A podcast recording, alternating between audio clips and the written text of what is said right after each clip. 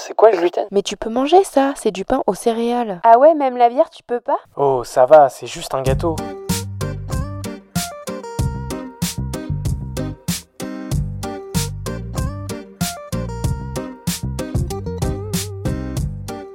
Bienvenue dans le Gloomy Club. Le Gloomy Club est un podcast et bien plus encore dédié au sans gluten, pour les intolérants et hypersensibles au gluten, mais également pour toutes les personnes curieuses qui souhaitent en savoir plus sur cette alimentation. Dans ce club, tu trouveras des échanges, des partages d'expériences et des patients qui ont entrepris sur le marché du sans gluten. J'espère te faire découvrir des marques, des personnes, des parcours qui te permettront de te sentir moins seul ou d'en apprendre plus sur ce domaine. Je suis très heureuse de vous accueillir pour ce premier épisode du podcast en compagnie d'un invité. Il y a quelques semaines, je suis partie à la rencontre de Cécile Glaise, la fondatrice du média Because Gus. Si tu ne connais pas encore Because Gus, je t'invite à aller voir ce site internet qui regorge d'articles pour t'accompagner dans ton alimentation sans gluten. Cécile est diagnostiquée d'une hypersensibilité au gluten depuis 10 ans. En janvier 2015, elle décide de créer le blog Because Gus pour accompagner les personnes comme elle qui ont dû chercher des infos pour changer leur alimentation du jour au lendemain. J'avais très envie de démarrer le Gloomy Club avec Cécile, car au moment de mon diagnostic, c'est grâce à Because Gus que j'ai pu trouver les informations nécessaires pour affronter cette nouvelle vie. Au sein de Because Gus, elle lance le prix du produit sans gluten, afin de faire connaître au grand public les produits sans gluten.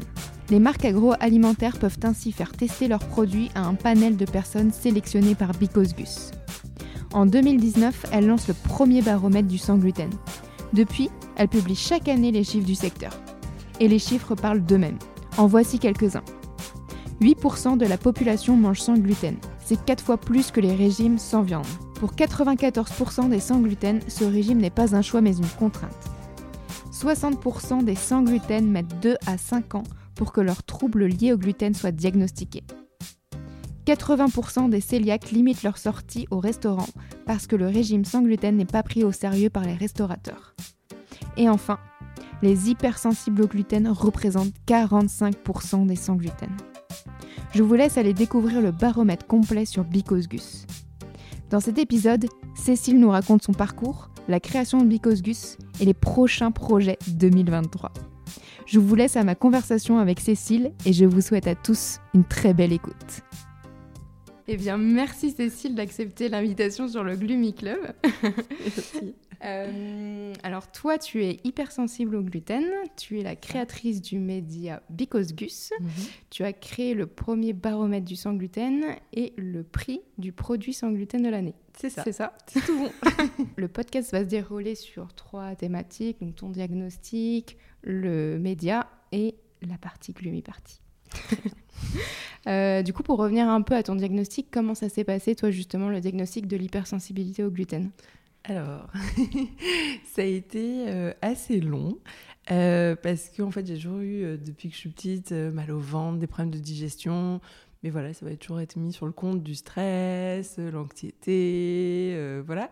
Mais il y avait quand même un truc, c'est qu'on ne digérait pas le pain. Enfin, on savait que bah, si on voulait pas avoir mal au ventre dans la famille, il fallait pas manger de pain. Surtout la mie, c'était le truc qui euh, était censé euh, bah, pas être bien digéré. Mais à part ça, je pensais pas que les pâtes, les céréales ou ce genre de trucs pouvaient aussi être la cause de mes maux de ventre.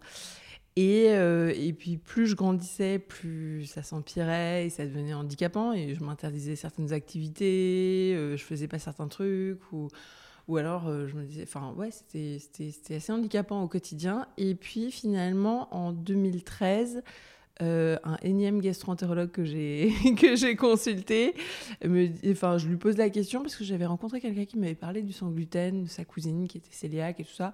Moi, j'avais pas trop fait le rapport. Enfin, franchement, ça me parlait absolument pas, mais je crois que j'ai dû euh, googler et puis je me suis dit, ah tiens, ça ressemble quand même beaucoup. Je voyais ce gastro, je lui ai posé la question, il me fait, bah, essayez d'arrêter, vous verrez bien.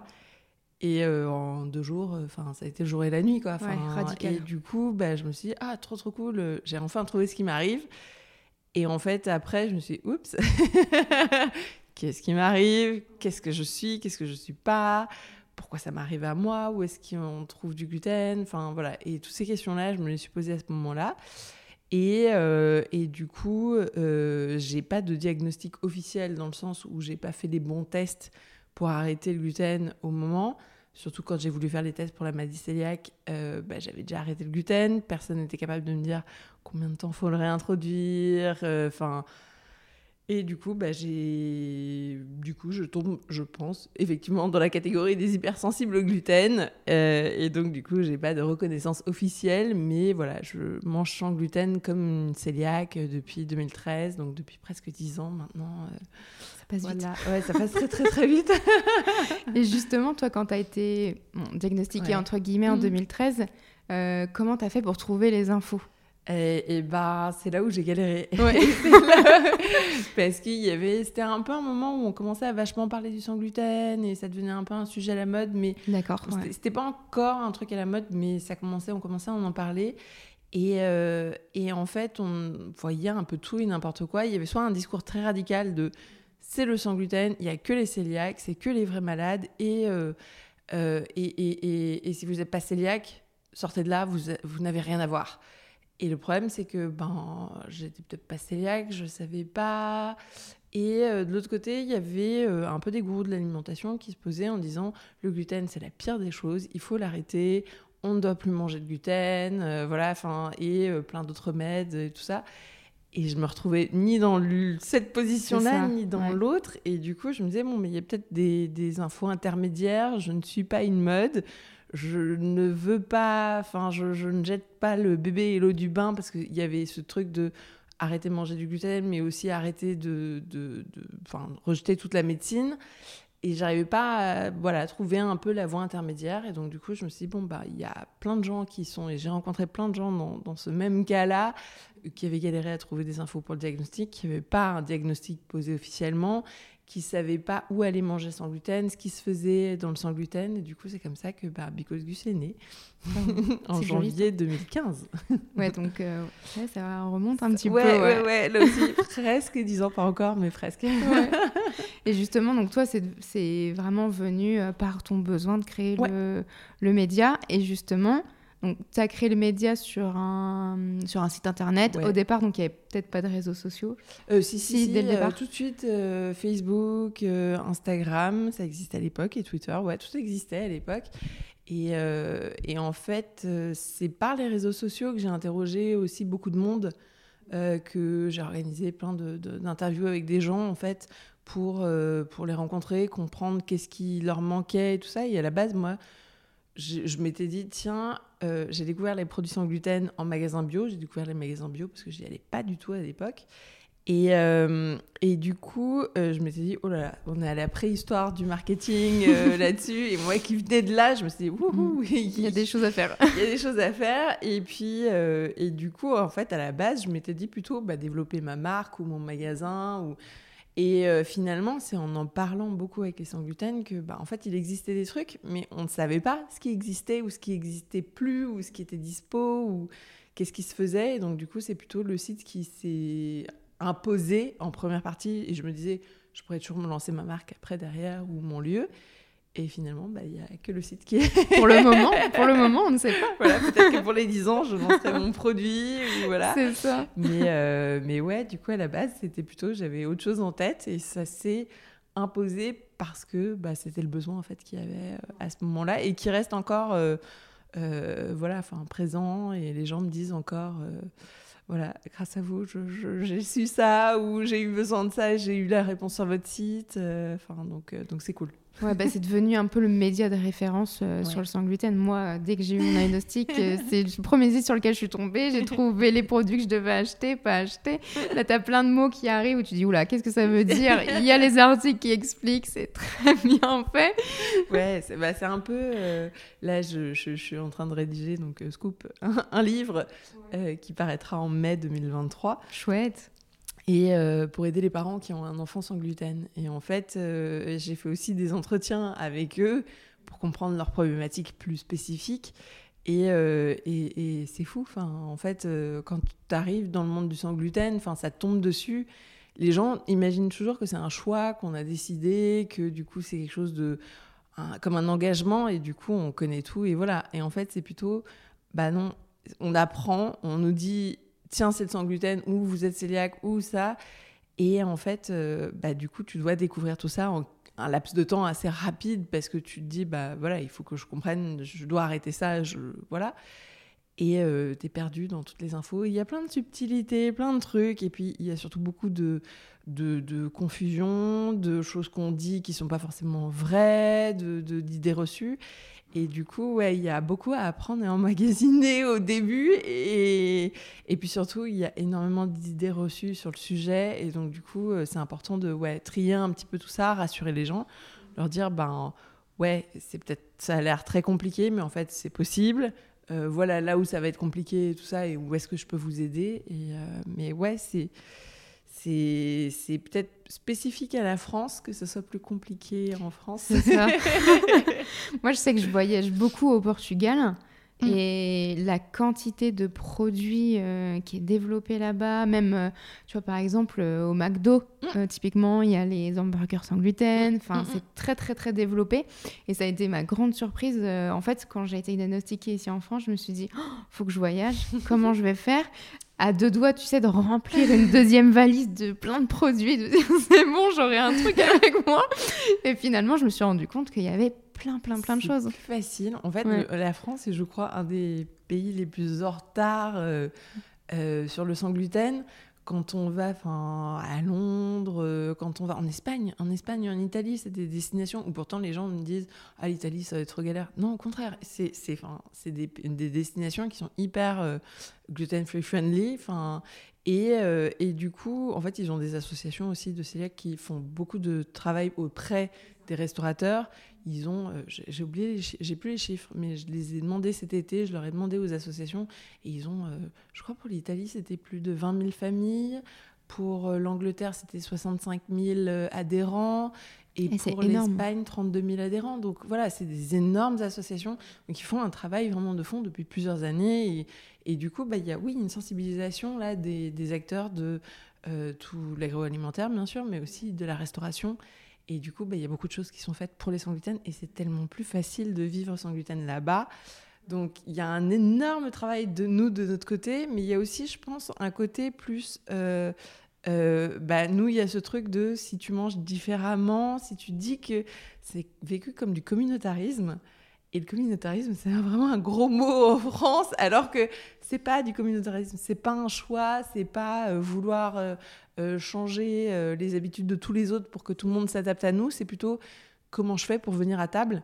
J'ai cette contrainte, je peux pas manger, c'est pas un choix.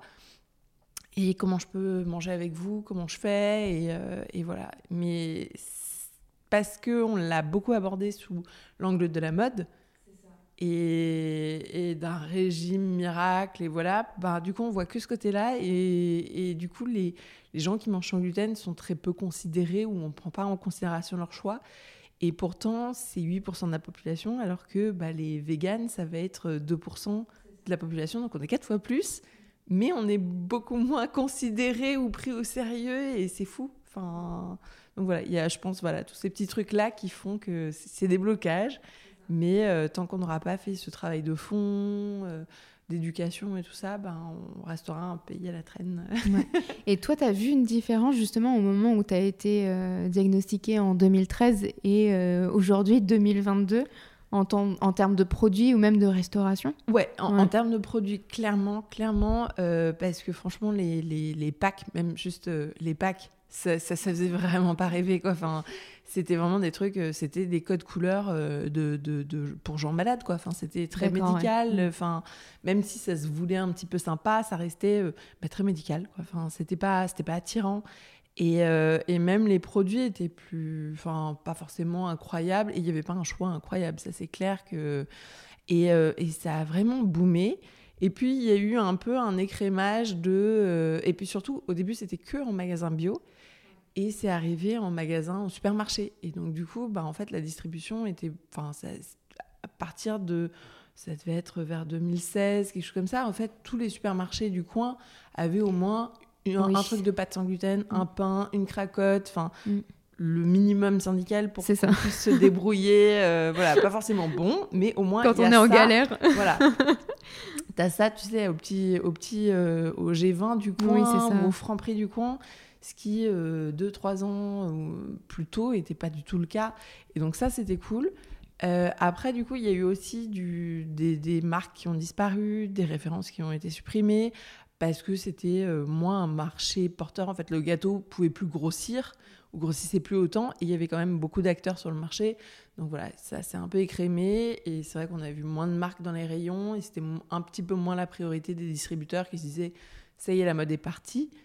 Alors que bah, les consos sont toujours là, et, voilà, on consomme toujours sans gluten. Donc euh, voilà, il y a beaucoup de changements. Pareil pour les restos, il y a eu un moment une grosse vague avec plein, plein, plein de trucs sans gluten. Mais euh, quand je disais, enfin quand on dit sans gluten, là du coup, pour la restauration, c'est un peu euh, différent dans le sens où c'était pas des 100% sans gluten. Donc il y a beaucoup d'endroits qui se sont lancés en disant, moi je fais du sans gluten, mais voilà, ça va être un sandwich ou une salade. Et qui se lançaient là-dessus en se disant, c'est bon, je vais attirer les sans gluten. Et puis voilà. Il y a eu aussi beaucoup de trucs pour les sans gluten qui se sont lancés. Et euh, là, on a plusieurs boulangeries euh, sans gluten à Paris, dans plein de villes. Il y a plein de trucs qui ont ouvert, mais malheureusement, bah, comme tout commerce, au bout de 2-3 ans, bah, tu as plein de trucs qui ferment et qui se rouvrent et qui ferment. Donc, euh, c'est le cycle normal des, des entreprises. Mais, mais oui, il y a eu un boom. clairement, il y a eu un boom. Il y a vachement plus de trucs maintenant un peu partout. Euh, ça manque encore, il y a plein plein d'endroits où ça manque bien sûr, et je le vois tous les jours des gens qui me disent vous connaissez pas des trucs là, ici ou là. Il y a aussi surtout beaucoup de trucs qui sont lancés en ligne et que les gens peuvent commander maintenant et qui sont très bien. Euh, donc voilà, il y a plein de solutions qui se mettent en place et, euh, et, ça, voilà, comparé à il y a même 10 ans ou 30 ans, j'imagine que ça n'a rien à voir. Mais euh, non, ça, ça, ça, se, ça se développe et il y a plein de choses qui sont faites. Il manque le McDo, le, le burger, enfin, les, les fast-food. On va faire une pétition. Euh, il y en a eu plusieurs qui sont lancés. Mais ils sont très durs à approcher et je, je, je, je, ne connais pas des gens là-bas et j'ai essayé pendant longtemps. Euh, autre chose que j'ai vu, c'était un petit changement quand même dans les mentalités une fois que le baromètre a été publié. C'est vrai Ouais, parce qu'on avait les chiffres.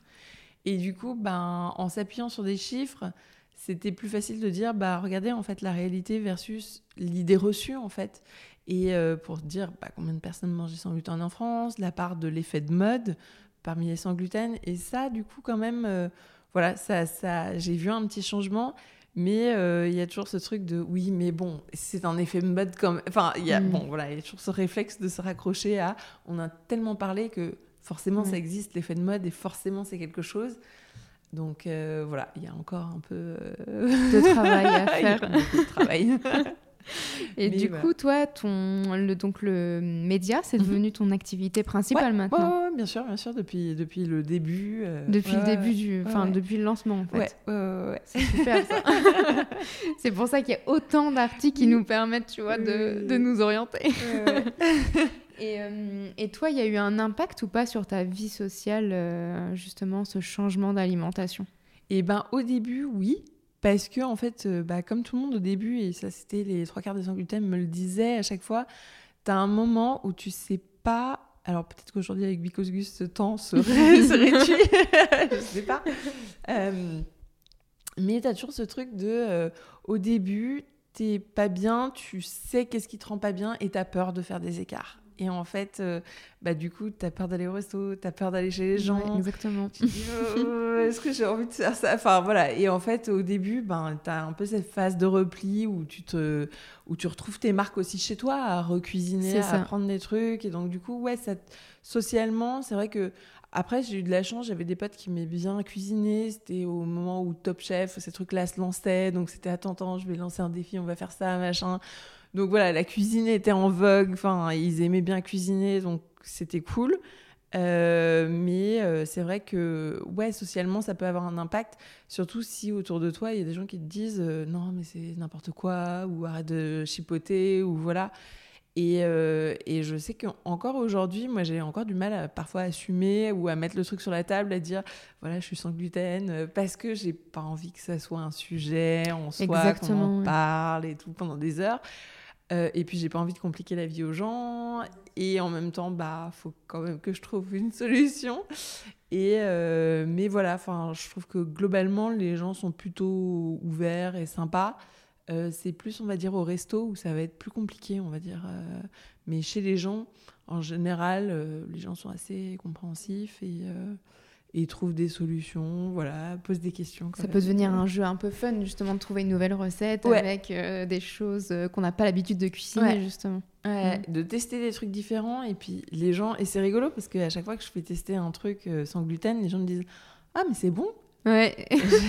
c'est sans gluten, ça veut pas dire que c'est sans goût ou sans saveur ou que c'est un truc où, où, moi, ma vie est, mm. horrible. Non, c'est ça. C'est bon, mais c'est autre chose. Moi, c'est la phrase que j'entends le plus quand je. Enfin, faudrait que j'essaye de le dire après, tu vois. Mais quand je leur fais goûter à des amis en disant c'est sans gluten, goûte, et ils me disent ah, tu vois, euh, si tu me l'avais pas dit, euh, je ne l'aurais pas su. c'est la phrase qui revient à chaque fois. C'est fou. ouais, non, c'est fou. Et les gens ont tellement d'a priori là-dessus. Mais parce que, et on en parlait aussi, euh, je sais plus trop quand c'était, je pense qu'en fait, les gens sont restés bloqués sur le, le, le truc pas bon qu'ils ont goûté une fois. Et ils imaginent que c'est ça. C'est que ça. Alors oui, il y a des pâtes, euh, par exemple, si tu prends les pâtes de maïs, 100% euh, maïs, oui, c'est pas bon, ça n'a pas une bonne texture, ça ressemble pas à des pâtes, ça n'a pas le même goût. Euh, et c'est pas intéressant, mais du coup, ils vont. Ou le pain vraiment bas de gamme qui s'effrite ou qui est pas bon, qui a pas de goût. Oui, il y a des trucs très bas de gamme qui sont vraiment pas bons, mais ça veut pas dire que tout le sans gluten est comme ça. Mais les gens s'arrêtent à ça et disent Ah non, le sans gluten, c'est plus cher, c'est vraiment pas bon, c'est horrible. Mais c'est comme si euh, on me disait bah, les pâtes euh, les plus bas de gamme, c'est les pâtes. C'est ça. C'est ça, les pâtes. c'est ça, les pâtes d'Italie. Non. et non, voilà. Donc en fait, ouais, il y a un gros a priori. Et ça, euh, bah, en fait, j'en parlais, c'était pendant la rédaction du bouquin, justement cet été, avec plusieurs chefs, parce que je leur demandais bah, voilà, d'où vient cette image mauvaise du sans gluten? Et du coup, ils me disaient bah ouais, c'est un peu ce truc de tu goûtes un truc pas bon et en fait tu restes sur ton, a priori.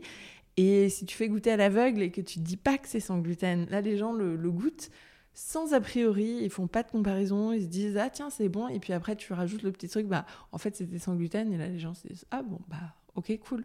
Mais dans l'autre sens c'est plus dur parce qu'il y a beaucoup d'a priori. Donc euh, voilà.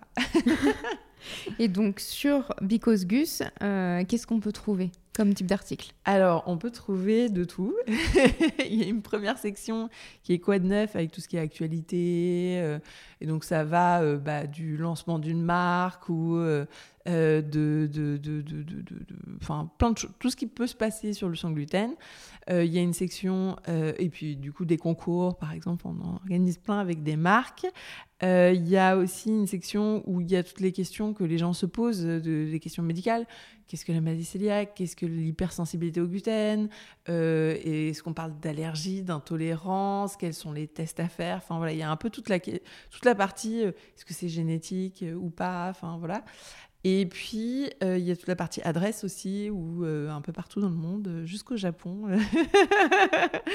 Où est-ce qu'on peut manger sans gluten Et du coup, en précisant bien, bah, est-ce que c'est un lieu 100% sans gluten ou un lieu qui, a des options sans gluten et dans ce cas aussi, j'indique bien bah, qu'est-ce qui est fait ou pas fait euh, pour recevoir les sans gluten.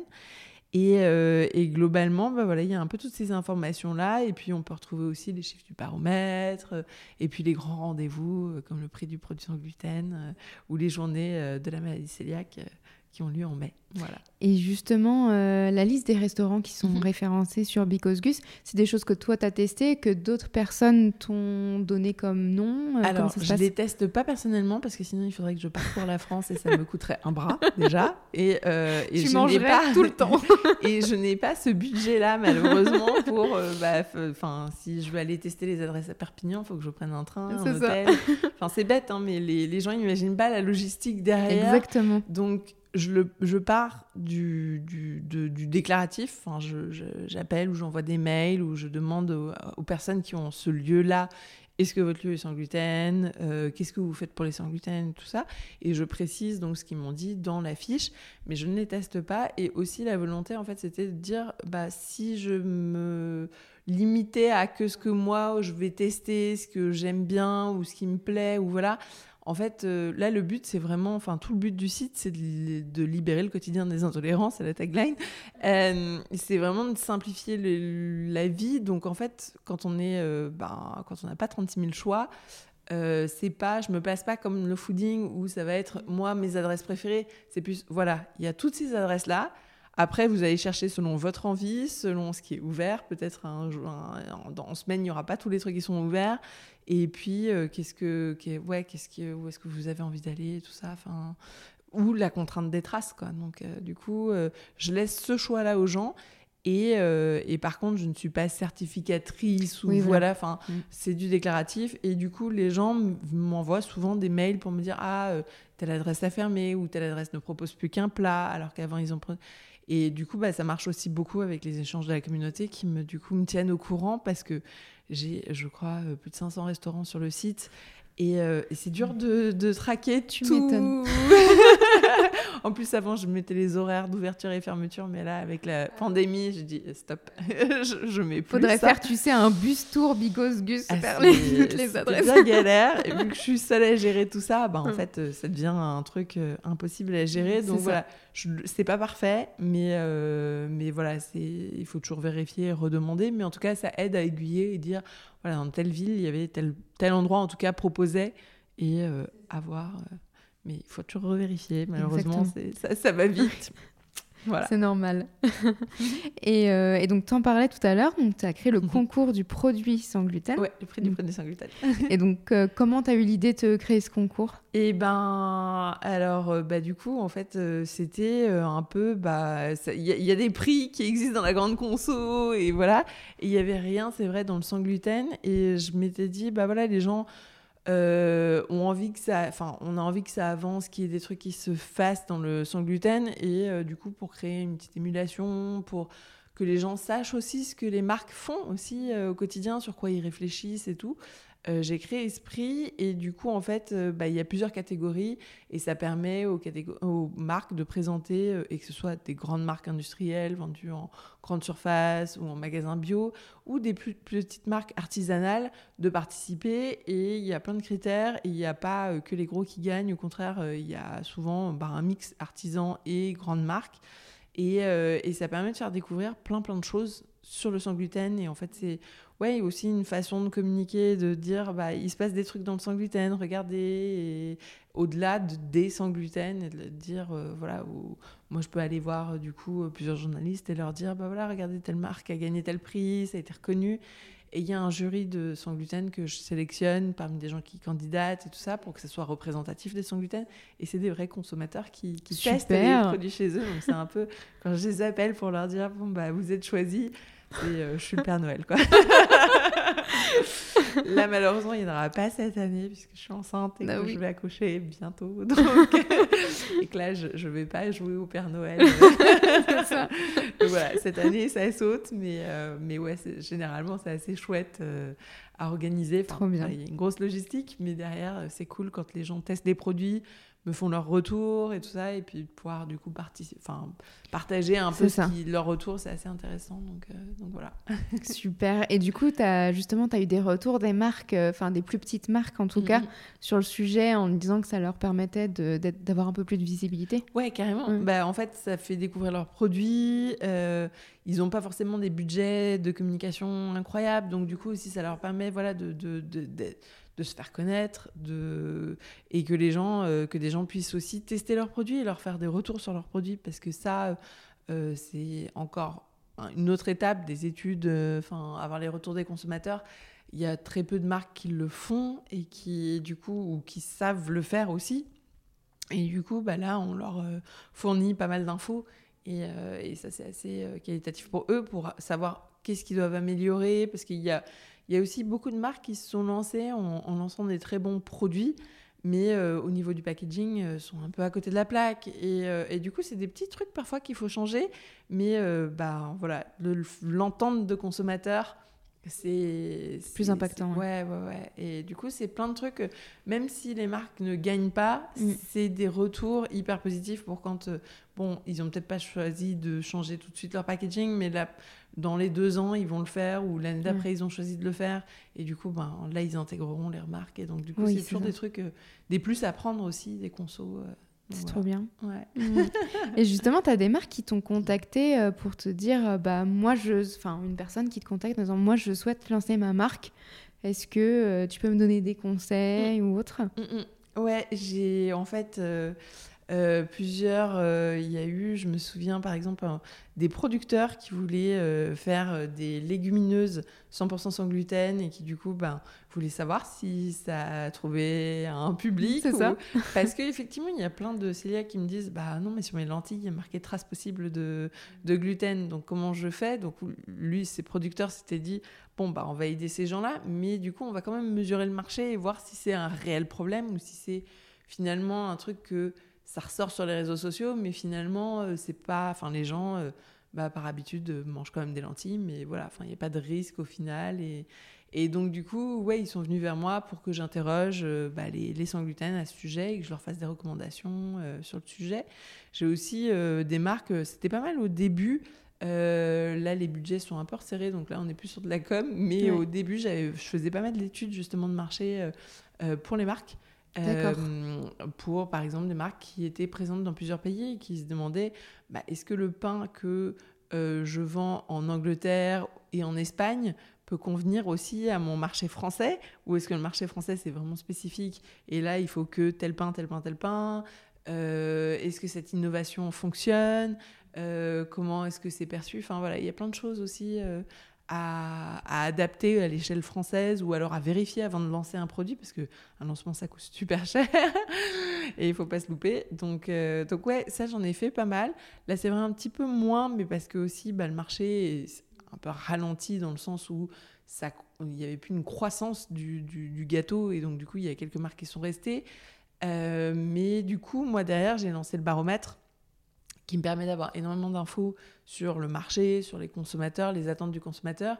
Et du coup, moi, je vends ces informations-là aux marques qui peuvent après aller voir les distributeurs et leur dire bah voilà euh, regardez les consommateurs ils ont dit ça dans cette étude euh, c'est important d'avoir les produits euh, bah, en rayon d'avoir il leur manque du pain. Et justement, chaque année, il y a des besoins qui évoluent sur, par rapport aux produits sans gluten. Et du coup, les marques peuvent aller défendre leurs produits vis-à-vis des distributeurs et dire, regardez, cette étude le montre, il manque des trucs, raison de plus pour.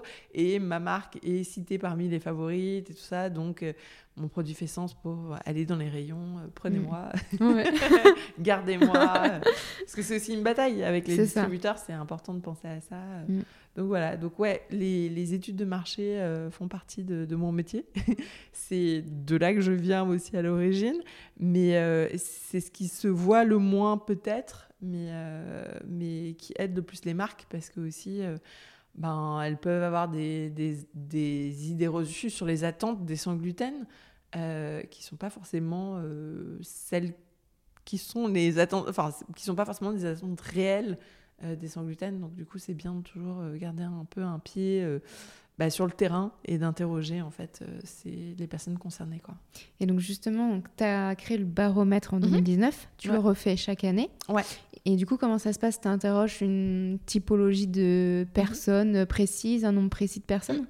Ouais, en fait, j'ai fait la première année quand j'ai lancé, j'ai fait appel à un, cabinet qui fait que ça, qui interroge des Français euh, des Français représentatifs de la population. Et en fait, à, ces 1000 Français qu'ils ont interrogés, on leur a posé des questions que j'avais, euh, euh, enfin des questions spécifiques pour savoir en fait s'ils étaient sans gluten, quel type de sans gluten, leur sexe, leur âge, où est-ce qu'ils habitaient en France, leur leur métier, enfin voilà, tout la photographie en fait du sans gluten. Et ça, cette photographie m'a permis du coup de dire, bah voilà, je sais qu'en France on est 63% euh, de femmes, je crois que c'était ça, ouais, 63% de femmes, 37% d'hommes qui sont sans gluten.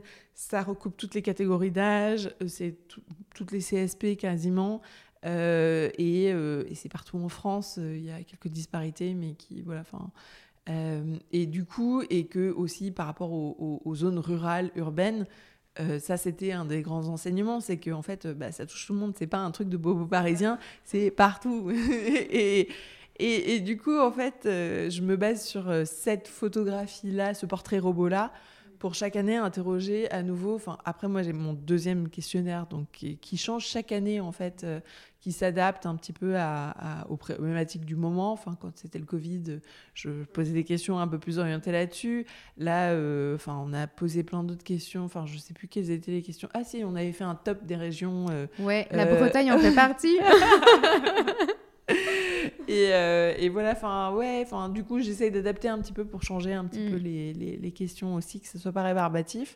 Mais aussi, c'est bien de suivre des trucs sur les plusieurs années aussi, de voir comment ça évolue. Euh, et du coup, euh, et du coup, en fait, j'interroge un maximum de gens, mais après, je ne garde que des réponses qui sont représentatives. Donc, j'ai mes petits critères et je sais que je ne dois garder que des réponses de 37% d'hommes, 63% de femmes, que je dois faire attention à ce qui est toutes les catégories d'âge, les typologies de malades aussi. Donc, voilà. Donc, en fait, j'ai toute une cuisine derrière qui est très, très fastidieuse et, et relou pour trier les données que je garde et que j'analyse ensuite. Donc, ce qui fait que l'étude est représentative au niveau euh, national. C'est pas biaisé par le fait que euh, moi j'ai une population, une certaine population qui me lit. Euh, c'est justement rééquilibré pour que ça soit, pour que ce soit représentatif, quoi. ouais, ouais, c'était important de faire ça parce que sinon, bah, c'est vrai que ben, on peut faire tout dire et n'importe quoi à un sondage. donc, ouais, en fait, d'avoir des gens représentatifs me permet d'avoir un peu toutes les personnes qui parlent et pas juste une partie qui du coup serait euh, artificiellement grossie par rapport à, d'autres. Euh, donc, voilà. Trop bien. Et donc, euh, quels sont les, prochains, les prochains projets de Picos Gus? Les prochains projets. Il y a un livre déjà Voilà, le livre, c'est ça. Ouais, ouais, le livre qui sortira du coup en mai prochain. Pour, donc en mai, en fait, le 16 mai, c'est la journée mondiale de la maladie cœliaque. Et c'est pour ça que du coup, on a choisi de le sortir en mai. Et donc, c'est un livre pour aider les parents qui ont un enfant sans gluten. Ah, ça, c'est chouette. Qu'est-ce que je vais faire? C'est quoi ce truc? Comment je me débrouille? Enfin, voilà. Et, euh, et donc, euh, du coup, je suis en train de finir mes derniers chapitres. Je le rends là à la fin du mois. Donc... ah oui, ça va arriver vite, là. ouais, ouais. Donc, euh, donc, voilà. Et ça sera en fait ces 10 chapitres sur 10 idées reçues euh, du style euh, on va plus rien pouvoir manger ou le régime sans gluten ça rend les gens euh, les enfants diabétiques anorexiques ou obèses ou mon enfant sera exclu personne ne voudra de lui enfin voilà, c'est que des trucs que, ben, en fait, les adultes aussi peuvent vivre au quotidien. Donc, en fait, ça peut parler à n'importe qui, mais qui peuvent aider les parents de façon très pragmatique et pratique euh, au quotidien, mais aussi toutes les personnes, en fait, qui vont gérer l'enfant. Donc, ça peut être les grands-parents, euh, ça peut être euh, les professeurs à l'école. Voilà, si on a envie de les sensibiliser, de leur donner un truc à lire aussi, ils peuvent aller piocher dans les différents chapitres.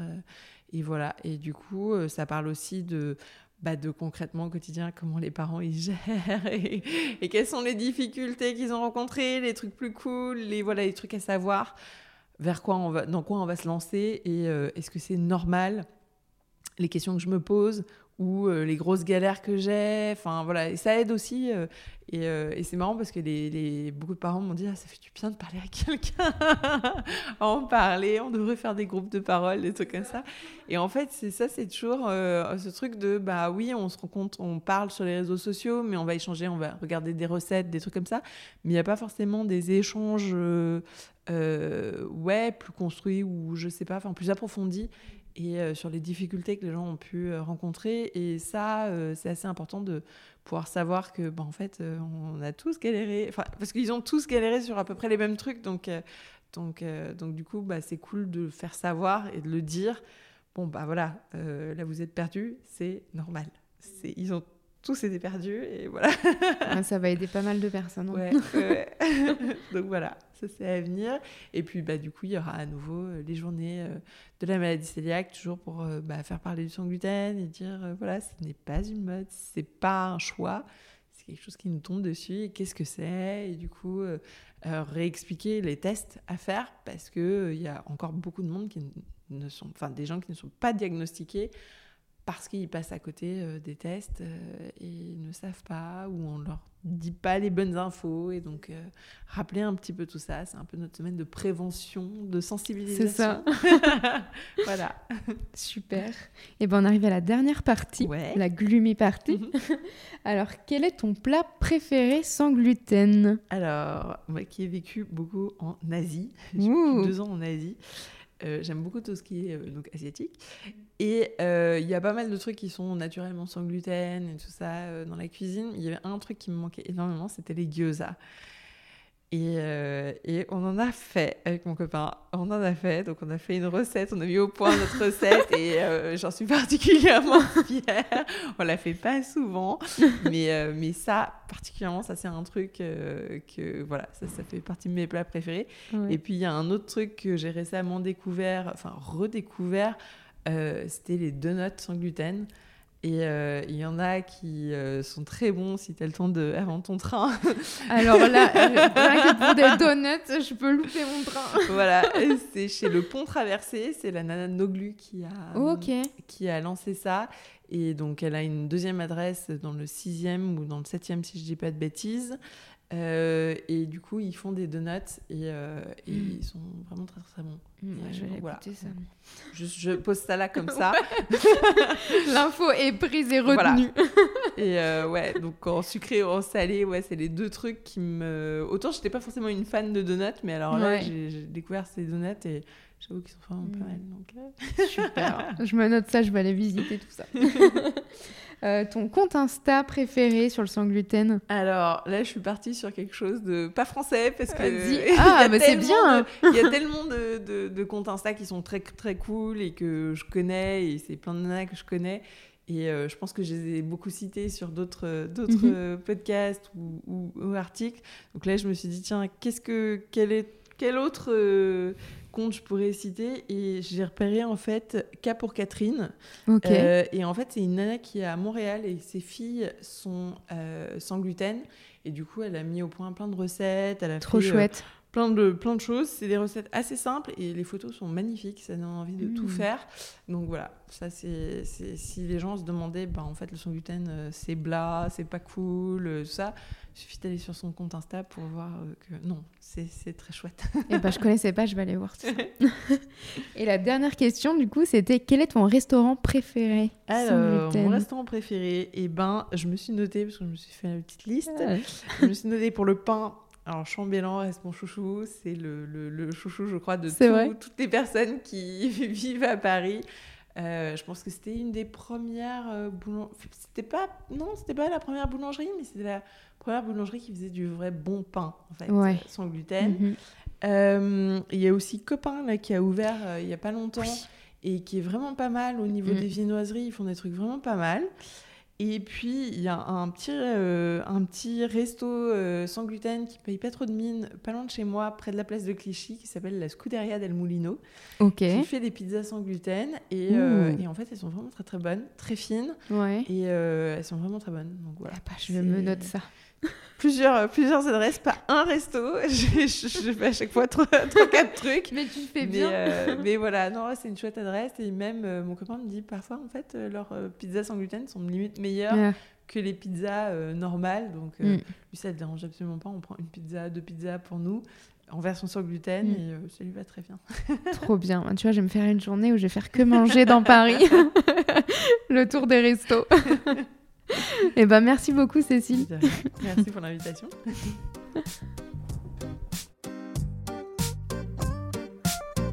Merci d'avoir écouté cet épisode.